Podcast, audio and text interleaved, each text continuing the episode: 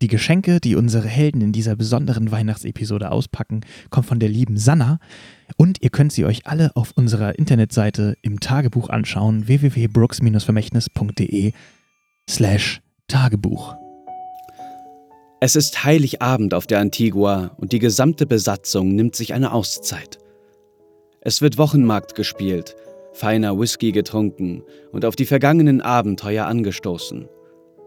Auch die kleine Kneipe im geheimen Unterdeck wurde festlich hergerichtet. Viele Kerzen, Girlanden und ein kleiner Weihnachtsbaum schmücken die Kneipe, und der Barkeeper Hinkleworth hat einen Glühwein aufgesetzt, der es in sich hat. Bevor sie sich der übrigen Besatzung bei ihrer Feier anschließen, sitzen Amber, Adelia, Charles, Werner und Ray hier beisammen. Denn auch für sie gibt es eine Bescherung. Für jeden liegt ein kleines Päckchen unter dem Weihnachtsbaum, der liebevoll mit kleinen Schnapsflaschen behängt wurde.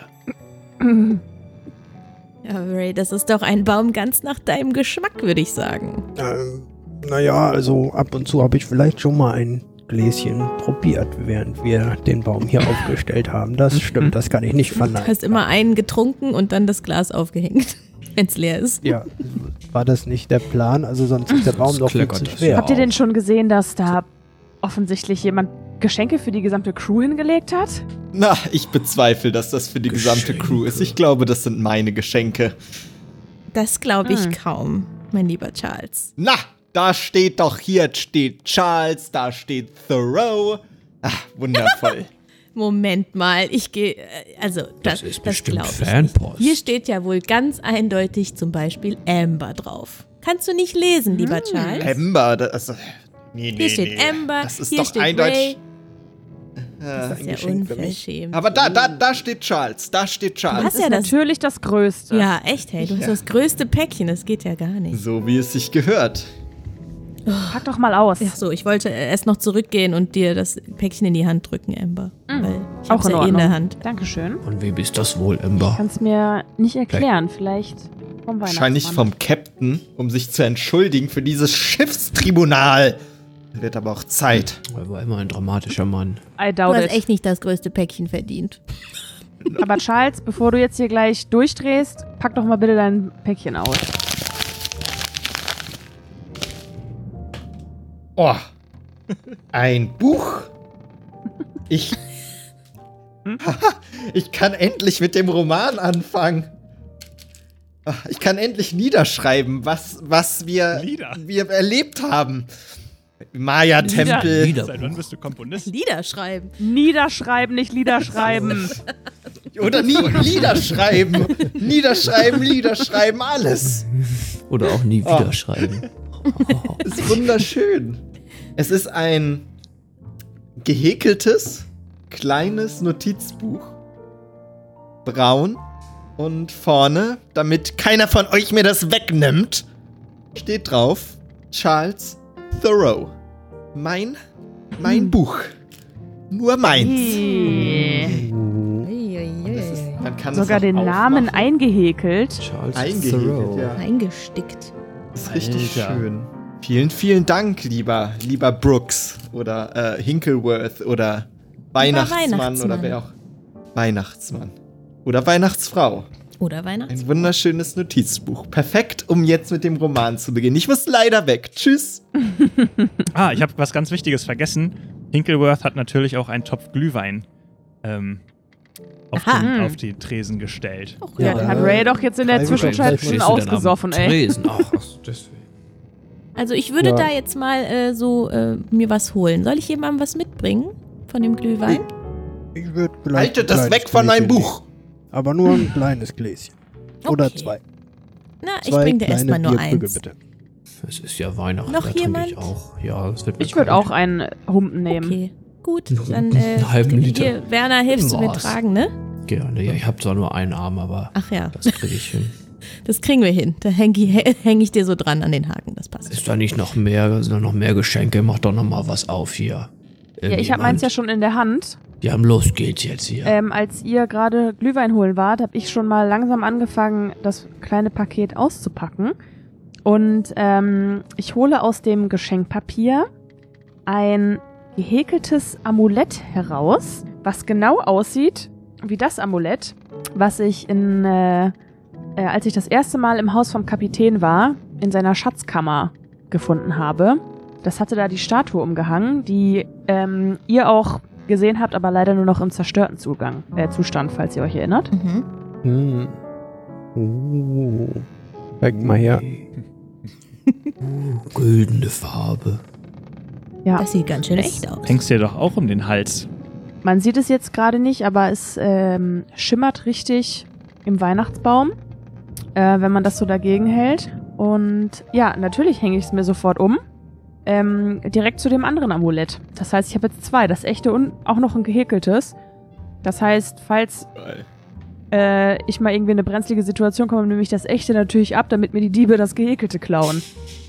ja klar. Voll gut. Ember, Ember war da auch eins, wo mein Name drauf stand. Ja, aber selbstverständlich, wenn du was denkst, denn du, dass der Weihnachtsmann dich vergessen würde. Hier, hier ist das. Und das muss ich einmal aufreißen. Das ist aber schön eingepackt. Oh, ich bin ganz gespannt. Runtergefallen. das ist ja doppelt verpackt. Jetzt hier noch ein. Oh. Auf jeden Fall auch ein Anhänger dran und es ist grau. Oh, also, ah, es ist mein, mein Arm, mein Hakenarm, natürlich. Wie konnte es sieht ein bisschen aus wie eine Maus, aber es ist auch gleichzeitig mein Hakenarm. Oh, perfekt, eine 1 zu 10 Nachbildung mit allen Funktionen. Wenn dir jetzt noch ein Finger abfällt, dann hast du schon direkt was, was du da dran amputieren kannst. Dran Ja, amputieren kannst du das da dran machen. Ich, ich wünschte, mir fällt demnächst ein. Oder mir passiert ein Unglück, dann würde ich das sofort anbringen. Oh, Das ist ja richtig cool. das sieht ja süß aus. Kann ich Erbsen mit aufheben. Oh. Wenn ich mal Oh Gott, ich sterbe. mich im Auge kratzen möchte, kann ich damit präzise im Auge kratzen. Das ist so geil. Nasenhaare rausreißen. Oh Mann, Also, tut mir leid, Werner, aber du wirst in dieser Staffel noch einen Finger verlieren. Wo du das Ding den- dran machst. Also, wie cool ist das? Ehrlich, wenn du mal in der Oh. Nase bohren willst, kannst du dann äh, die Hand unten lassen und das einfach hochschießen, den, den Arm, den Haken. nicht ins Auge, hoffentlich dann Nee. muss ich genau zielen. Cool. Ja, danke, lieber Weihnachtsmann. oh, Das ist ja mal was, was Nützliches. Das mag ich auch immer, wenn man auch was hier benutzen kann, was man geschenkt Okay, ich äh, würde jetzt äh, mal gucken, ob da auch noch eins für mich liegt. Ich gehe also zum Baum und äh, gucke so ein bisschen und da steht tatsächlich eins für Adelia. Ich nehme es und äh, pack das jetzt mal aus.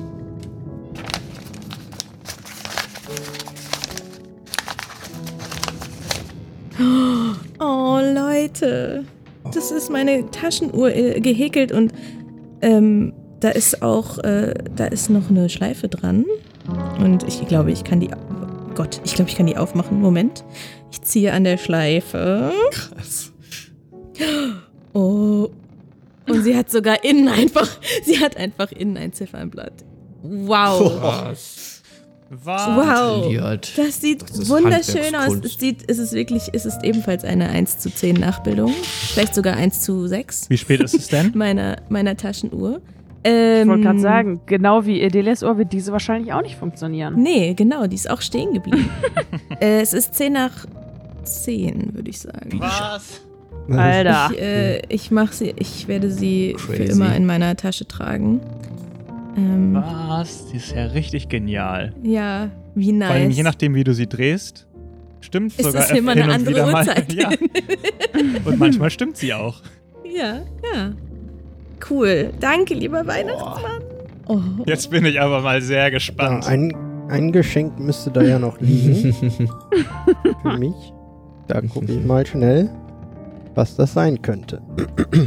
Leichten Verdacht hätte ich schon. So, ich bin gespannt. Es ist ein, ein sehr kleines Paketchen. Da muss ich mit meinen dicken Wurstfingern erstmal versuchen, das aufzukriegen. Und die paar Glühweine, die tun da auch sein, sein Teil dazu. Na, jetzt Aber ja man mit. nicht. Mal, hast du dir noch ein paar mehr gepichelt? Ich habe dir doch nur ein Glas gebracht. Naja, wir haben den Baum ja vorhin erst Ach aufgestellt. so, ja. Was haben wir denn hier? Oh, es ist ein Kuhhut Nein! in Mini. Ein Kuhhut. Das ist so geil. Ja! Endlich. Das ist richtig cool. Wartet. Es ist halt ein Gut, wie man das nun mal kennt. Äh, Ein klassischer Kuh halt. ich würde sagen 1 zu 5 Größe, aber er passt trotzdem sehr gut auf meinen Kopf. Und hat ein kleines Bändchen dabei, das ich jedoch immer dabei tragen kann. Sieht genauso aus wie mein großer Kuh. Richtig nice. ich Kannst du auch noch es. ein Foto machen, wo du den aufhast, bitte? Ja. Da. Passt perfekt. Super, der sitzt ja wie angegossen. Das ist ja richtig Klassiker. Beste, was ich je gesehen habe, ey. perfekt, ja. So unglaublich alles. Das ist das schönste Weihnachten meines Lebens. Ja, der hat wirklich so halt so, ein, so eine Krempe, so eine große Krempe, die ich mir gut ins Gesicht ziehen könnte, wenn der ein kleines Ticken größer wäre. Sehr schön. Ja, und äh, tatsächlich war es eine Weihnachtsfrau, nämlich äh, die liebe Sanna, hat fürs ganze Team schöne Sachen gehäkelt, wie unter anderem halt den Kuhhut und noch vieles, vieles mehr, nämlich fürs ganze Team. Wir haben sehr viele Päckchen bekommen und auch schöne Zeichnungen. Das könnt ihr auch alles auf Social Media, werden wir das teilen und auch in unserem Tagebuch einen kleinen Eintrag machen, wo wir ähm, alles einmal zeigen, was wir hier Schönes, Gehäkeltes bekommen haben. Ich habe übrigens einen Würfel bekommen und den werde ich ab jetzt auch immer zum Würfeln benutzen. Also ähm, freut euch, freut euch auf viele äh, ausgewogene Würfelergebnisse ab jetzt. Ähm, genau, äh, super, super toll. Wir haben uns äh, sehr gefreut und während die äh, unsere fünf Helden jetzt aufs Unterdeck gehen zu der restlichen Besatzung und da gemeinsam das Weihnachtsfest feiern, ähm, hören wir uns nochmal zusammen die, zusammen äh, die schönsten äh, Ausschnitte aus Staffel 1 an, die von unserem Erzähler Vincent zusammengefasst wurden.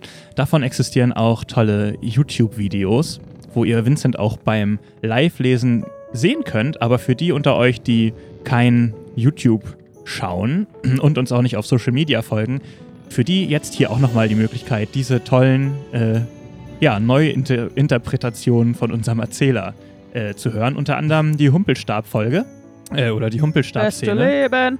Super, super schön. Und ansonsten wünschen wir euch natürlich schöne Weihnachten. Wir hoffen, ihr bekommt auch so schöne gehäkelte Geschenke wie wir Ja, alle. niemals. Niemals. Das geht ja Niemals. gar nicht.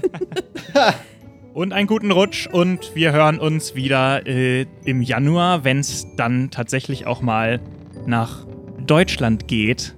Und ich kann euch versprechen, das wird spannend. Fröhliche Weihnachten. Ja, Das wird frohe wild. Weihnachten. Frohe Weihnachten. Frohe und danke Weihnachten. nochmal für die tollen Geschenke. Vielen Dank, Sanna. Dankeschön. Tschüss. Nach dieser kleinen Bescherung schließen sich unsere Helden der restlichen Crew an und es gibt ein großes, leckeres Festessen, das Frankie dem Koch Freudentränen in die Augen getrieben hätte.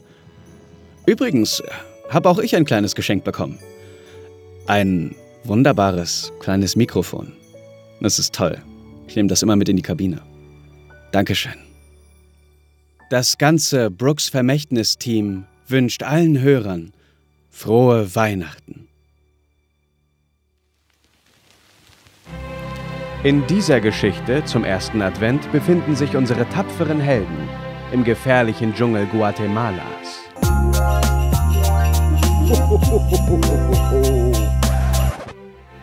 Wer denkt, im Dschungel sei es still, der irrt gewaltig. Affen und Vögel kreischen, während in der Ferne, hin und wieder, auch das angsteinflößende Gebrüll eines Jaguars zu vernehmen ist. Amber, Ray und Werner allerdings haben derweil ein ganz anderes Problem. Sie sind auf der Suche nach ihrem Kameraden Charles, den sie schließlich bewusstlos zwischen exotischen Gräsern und Blumen auf dem Boden erspähen. Charles läuft etwas Speichel aus dem Mundwinkel. Seine Hose ist zerrissen und seine Backen entblößt. Amber erblickt Charles als erstes und schreit: Okay, das sieht gar nicht gut aus. Soll ich mir euren Kumpan mal anschauen? Der tapfere deutsche Werner entgegnet: Also besonders gut sah der noch nie aus, aber kannst ja mal ein Auge drauf werfen. Ray, Ein Hühne von enormer Größe packt die Sorge, als er hervorstößt. Eieiei, das klingt gar nicht gut. Der arme Charles. Dabei ist er doch eh nicht so hart im Nehmen und jetzt hat er auch noch diese ganzen Verletzungen hier. Mann, Mann, Mann. So jung und schon so verkrüppelt jetzt. Also Ray, das ist vielleicht etwas hart ausgedrückt. Vielleicht sollte ich deine Wunden auch einmal betrachten. Du kannst dich ja kaum noch auf den Beinen halten, entgegnete Amber. Ach, Amber, mach dir um mich keine Sorgen. Ich bin hart im Nehmen. Ich, äh, au, au, au, sagt Ray. Jetzt erhebt Werner die Stimme. Ray, ich könnte dir einen Stützstock, einen Humpelstab, äh, zusammenbauen. Wie wir in Deutschland sagen, einen guten alten Humpelstab. Als der geschwächte Ray hört, dass Werner sich anmaßt, ihm anzubieten, einen Humpelstab zu bauen, fühlt er sich so sehr gekränkt, dass direkt wieder Leben in seinen ausgelaugten Körper zurückkehrt. Sofort baut er sich vor Werner auf und lässt seine Muskeln spielen. Werner flüstert beeindruckt, meine Güte, als Ray ihm beleidigt das Wort abschneidet. Sag mal, Werner, was ist das für eine Idee hier mit dem Rumpelstab? Sowas brauche ich doch nicht. Du weißt doch, ich habe durch meine Boxkarriere so viel Zähigkeit erlangt, dass mir nichts etwas ausmacht. Guck mal hier, ich mache sogar ein paar Liegestütze, um dir zu zeigen, wie gut es mir geht. Nach Rays beeindruckender Demonstration dauert es einen Moment, bis Werner sich daran erinnert, dass sie eigentlich hier sind, um ihren ohnmächtigen Freund zu retten. Okay, dann kann ich einen Vorschlag machen. Wie Sie mir sicherlich bereits angemerkt haben, Amber, bin ich sehr gut auch im technischen Geschick. Und ich bin auch sehr gut im Zimmern. Und ich könnte versuchen, für den armen Charles eine kleine Liege zu zimmern, die wir ziehen können hinter uns um ihn so durch den Dschungel zu bewegen. Ambers Blick erhellt sich sofort, als sie den gewitzten Vorschlag hört. Wir können ihn in die Höhle bringen. Dann solltest du am besten jetzt sofort damit anfangen, Werner, eine Liege zu bauen. Werner fehlt allerdings ein wichtiges Werkzeug. Ja, das werde ich tun. Ähm, würdest du mir eventuell dafür dein Messer ausleihen, damit ich hier das Holz zuschneiden kann? Amber blickt den fremden Deutschen zunächst abschätzend an. Doch ihr ist die Ernsthaftigkeit der Situation deutlich gewiss. Zögernd hält sie Werner ihr Messer hin und dieser beginnt emsig damit, eine Liege für Charles zu bauen. In diesem Kapitel unserer Geschichte zum zweiten Advent befinden sich unsere Helden Charles, Ray und Werner im weit entfernten Marokko.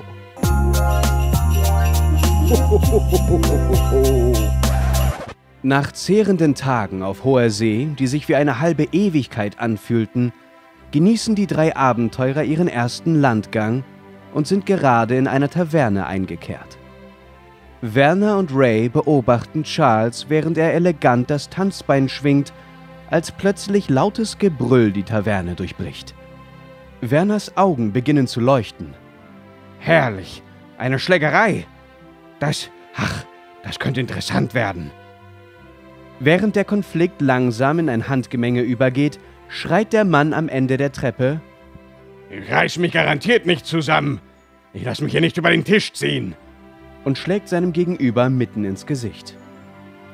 Dieser taumelt zurück, fällt die Treppe herunter und verlässt die Taverne. Werner fasst sich ein Herz und geht direkt auf den Mann zu. Guten Tag, der Herr. Werner McArm, mein Name. Ich muss schon sagen, ich bin sehr beeindruckt von Ihrem rechten Haken. Das war ein wuchtiger Schlag. Das sieht man nicht oft. Respekt. Der Mann würdigt Werner keines Blickes, sondern guckt schlecht gelaunt auf den Tisch und murmelt vor sich hin. Man kann hier mit niemandem ein ernstes Geschäft abschließen. Er greift nach der Flasche und will sie an seinen Mund führen. Doch Charles legt reflexartig seine Hand auf die Whiskyflasche. Was soll das? schreit der Mann. Ich glaube nicht, dass Sie noch weiter trinken sollen. Es scheint, der Alkohol ist Ihnen ein wenig zu Kopf gestiegen, antwortet Charles. Was bist du denn hier überhaupt für ein neunmal kluger, der hierher kommt und mir irgendwelche Tipps gibt oder was? Ich bin ja wohl ein erwachsener Mann. Ich kann trinken, wann ich das möchte. Charles lässt sich davon nicht beeindrucken. Charles Thoreau ist mein Name, sehr erfreut. Als die beiden sich die Hände schütteln, sagt der Mann, dessen Zunge vom Alkohol schon etwas gelockert ist. Ich bin Aldwin.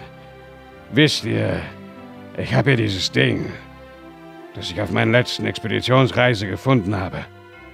Aldwin hält ein Medaillon mit einem Auge in die Luft, von dem die Helden an Bord bereits gehört haben. Ja, und ich versuche das halt loszuwerden, aber die Leute hier wissen gar nicht, was das überhaupt wert ist. Wie viel Geld wollen Sie für diese Kette denn haben? fragt Charles. Aldwin blickt interessiert auf. Na, die ist schon einiges wert. Ich sage mal, mindestens 250 Pfund sollen schon drin sein. 250 Pfund. Ich sag Ihnen ganz ehrlich, in London, ne? Da gibt's diesen Markt an der Baker Street und auf diesem Markt habe ich mal eine Kette gesehen, die exakt so aussieht wie Ihre Kette. Ich, ich, ich fürchte, ich muss Sie enttäuschen und es ist ein völlig, völlig, völlig normale Kette. Aldwin steht das Entsetzen ins Gesicht geschrieben. Jetzt passen Sie mal auf! Er beugt sich zu Charles rüber und ballt die Faust. Charles macht ernst. Also entweder Sie geben uns sofort diese Kette oder es tut mir leid. Die Fische in diesem Hafen haben vermutlich schon etwas Hunger und ich glaube, an ihnen hätten sie ihre helle Freude. Du spillst hier die Beans bei der ersten Kleinigkeit, wenn du besoffen bist. Entweder gibst du uns sofort ohne irgendeinen Cent die Kette, äh, Pfennig, meine ich natürlich, ohne irgendein Pfennig diese Kette, oder du musst sterben. Also her damit. Dabei schaut Charles Aldwin tief in die Augen. Plötzlich versucht Charles nach Aldwins Whiskyflasche zu greifen, um diese am Tisch zu zerschlagen und als Waffe zu benutzen. Leider fällt er dabei vorne über und klatscht flach auf den Tisch. Diese Situation nutzt Aldwin, springt auf und stürmt die Treppe hinunter. Haltet ihn! brüllt Charles, der noch auf dem Tisch liegt. Werner richtet reflexartig seinen Haken auf ihn und stimmt in Charles Gebrüll ein. Aldwin quetscht sich flink durch die Menschenmassen im unteren Teil der Taverne. Werner tritt währenddessen an das Geländer und zielt. Er schießt ab und trifft Aldwin am Hinterkopf. Dieser geht direkt zu Boden. Während Werner sich entspannt und an das Treppengeländer lehnt und genüsslich an seiner Zigarre zieht, bildet sich um Aldwins Kopf langsam eine Blutlache. Oh, das habe ich so aber nicht geplant. murmelt Werner. Dieses Kapitel unserer Geschichte zum dritten Advent spielt auf der Antigua, dem kolossalen Schiff von Kapitän Brooks.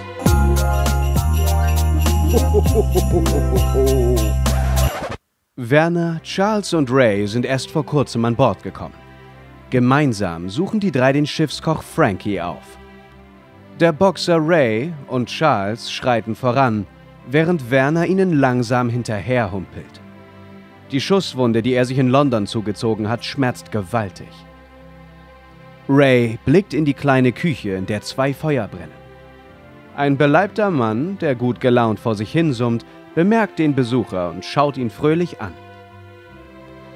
Ray erwidert seinen Blick und stottert. Äh, äh, entschuldigen Sie bitte. Sind, sind Sie. Sind Sie der Koch des Schiffes? Der Mann antwortet. Oh, Sie scheinen mir aber ein sehr wortgewandter Mensch zu sein. Schön, schön. Ich bin Frankie, der Koch. Hi. Frankie streckt Ray seine schmutzige Hand entgegen, die der Boxer sogleich schüttelt.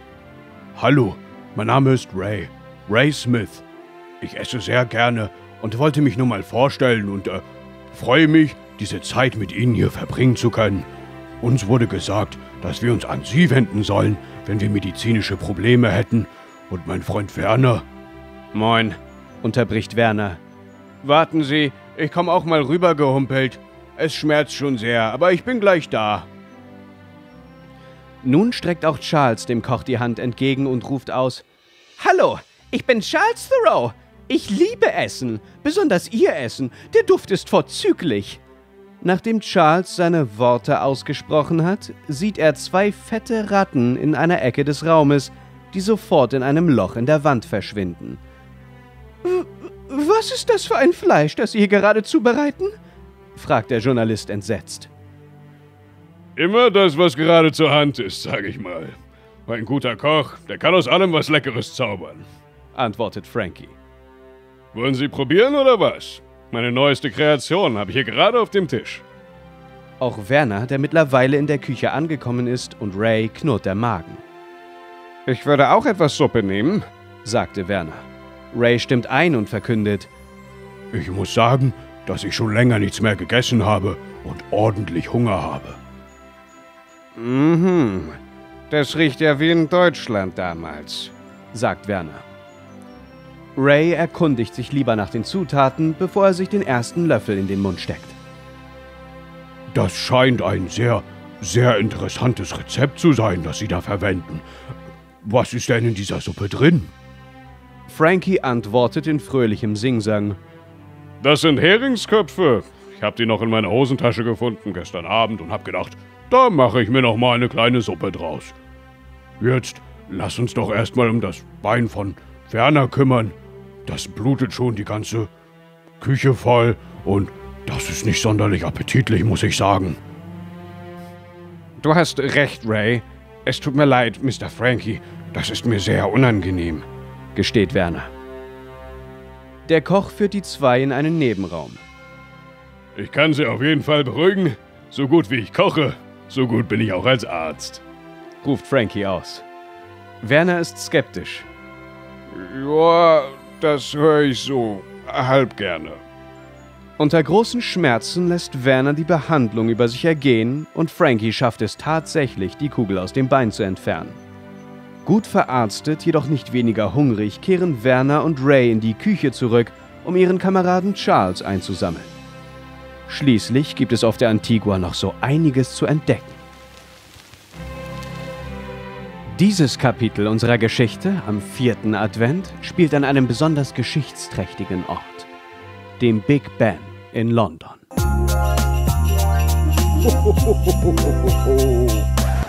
Der tapfere deutsche Werner und Alphons, ein Matrose von Kapitän Brooks, sind im Big Ben auf der Suche nach einer Bombe, die es zu entschärfen gilt. Gerade als Werner mit dem Entschärfen der Bombe beginnen will, tritt hinter einem Vorhang ein Mann in einer langen schwarzen Robe hervor. Er gehört zur Bruderschaft des Roten Wolfes die hinter dem Attentat steckt. Entschlossen richtet der Unbekannte seine Pistole auf Werner und Alfons. Werner brüllt. Was tun Sie denn hier? Sind Sie lebensmüde? Sie sehen doch, dass diese Bombe nun gleich explodieren wird. Meine Güte! Lassen Sie die Waffe fallen und verschwinden Sie. Das ist doch selbstge selbstmordgefährlich hier. Unbeeindruckt antwortet der unbekannte Mann. Bleiben Sie einfach stehen. Dann ist es gleich vorbei. Werner, der die Bombe in der Hand hält, wirft sie auf den roten Wolf. Dieser lässt vor Schreck die Pistole fallen, schafft es allerdings, die Bombe mit beiden Händen zu fangen. Sofort verschränkt er die Arme und rennt mit der Bombe aus dem Zimmer. Als Werner die nahegelegene Treppe heruntersprintet, bleibt er wie angewurzelt stehen als er noch mehr rote Wölfe in schwarzen Roben erblickt. Ohne nachzudenken rennt der Deutsche die Treppe wieder hoch, zurück in das Zimmer zu Alphons, der zu ängstlich war, den Wolf zu verfolgen.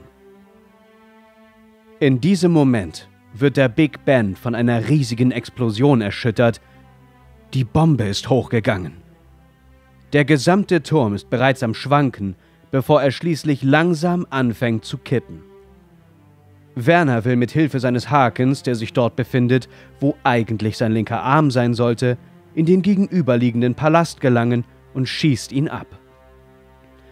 Doch er verfehlt sein Ziel und der Haken verfängt sich an einem Holzbalken. Die beiden werden aus dem Uhrenturm geschleudert, doch Alfons kann sich nicht mehr halten und rutscht an Werner herunter. Er klammert sich an das Bein des Deutschen, während Werner brüllt: Alfons, Nein! Halt dich fest, Junge! Ich kann mich nicht länger festhalten, krächzt Alfons. Sag meiner Frau, dass ich sie liebe. Das sagst du ihr gefälligst selber, entgegnet Werner entschlossen. Ich mache jetzt leichte Schwingbewegungen. Und sobald wir dicht genug am Palast sind, lässt du los und krallst dich an einem Fenster fest, wo du durchklettern kannst. Werner und Alphons schwingen also zwischen dem zerstörten Big Ben und dem Westminster Palace hin und her. Doch sie sind zu weit von den Palastmauern entfernt, als Alphons plötzlich schreit: Jetzt! Werner blickt nach unten und muss mit ansehen, wie Alphons mit dem Kopf voran gegen den Palast springt, sich jedoch nicht halten kann. Vom harten Aufprall scheinbar ohnmächtig, stürzt Alphons in die Tiefe. Werner kann seinen Augen kaum trauen. Nein! Alphons! Oh Gott, oh Gott! Oh, das hat er wirklich gemacht! Alphons! Dieser Junge! Er war noch so jung! Das werde ich mir nie verzeihen. Welch ein tragisches Ereignis Werner hiermit ansehen muss. Aber er kennt das. Als Brückenbauer hat er schon einige Leute in die Tiefe stürzen sehen. Er nutzt den Schwung, um selber zum Fenster zu gelangen. Ohne Probleme landet er auf dem Fenstersims und rettet sich ins Innere des Palastes. Und wenn sie nicht gestorben sind, dann leben sie noch heute. Außer Alphons. Der ist tot. Der lebt nicht mehr. Ich wünsche euch allen einen wunderschönen vierten Advent und besinnliche Weihnachtstage. Oh ja, und einen guten Rutsch ins neue Jahr.